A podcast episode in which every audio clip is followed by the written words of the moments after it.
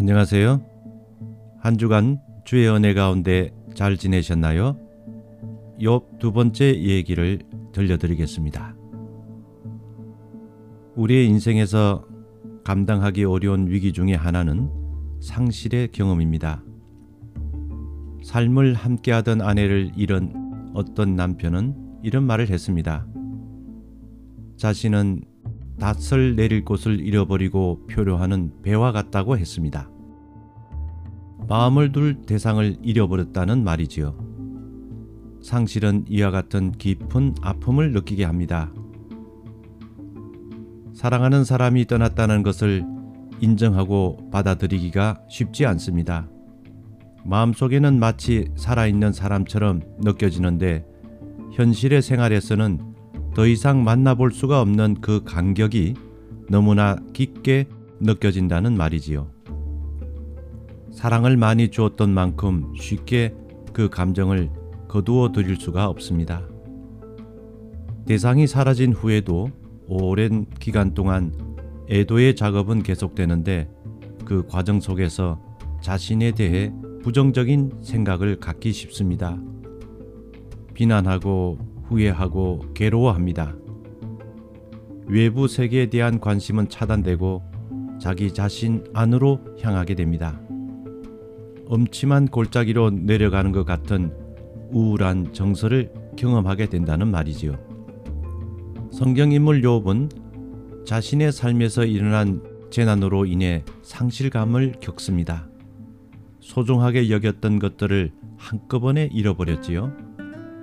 그의 사랑하는 자녀들도 그가 가진 많은 소유도 그의 건강도 잃어버렸을 뿐 아니라 어려운 시기에 함께 하기를 바랬던 아내마저도 그를 버리고 떠나버렸지요. 그에게 남은 것은 매 순간 겪어야 하는 육체적 고통밖에는 없었습니다.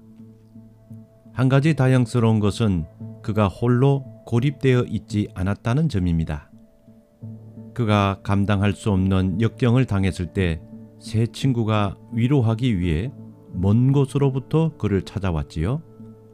욥기 2장 11절 13절에 보면 그들이 욥을 방문하고 위로하여 하여 서로 약속하고 오더니 밤낮 7일 동안 그와 함께 앉으나 욥의 고통이 심함을 보므로 그에게 한마디도 말하는 자가 없었더라.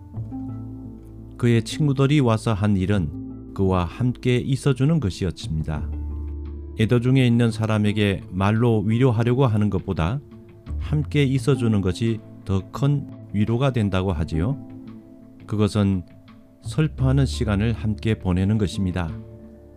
유대 전통에서는 어떤 사람이 슬픔을 당하였을 때 방문자는 침묵으로 그와 함께 앉아 있는 것이라고 했습니다. 애통하는 사람이 먼저 입을 열 때까지 기다려 주는 것이 예의라고 합니다.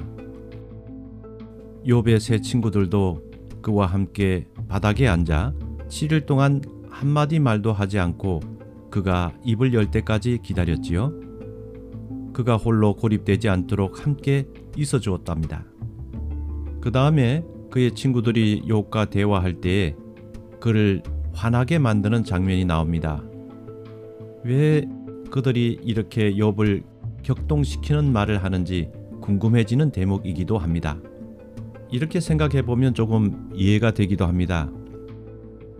다른 사람으로부터 고립되어 있는 사람은 낙심에 빠지기가 쉽습니다.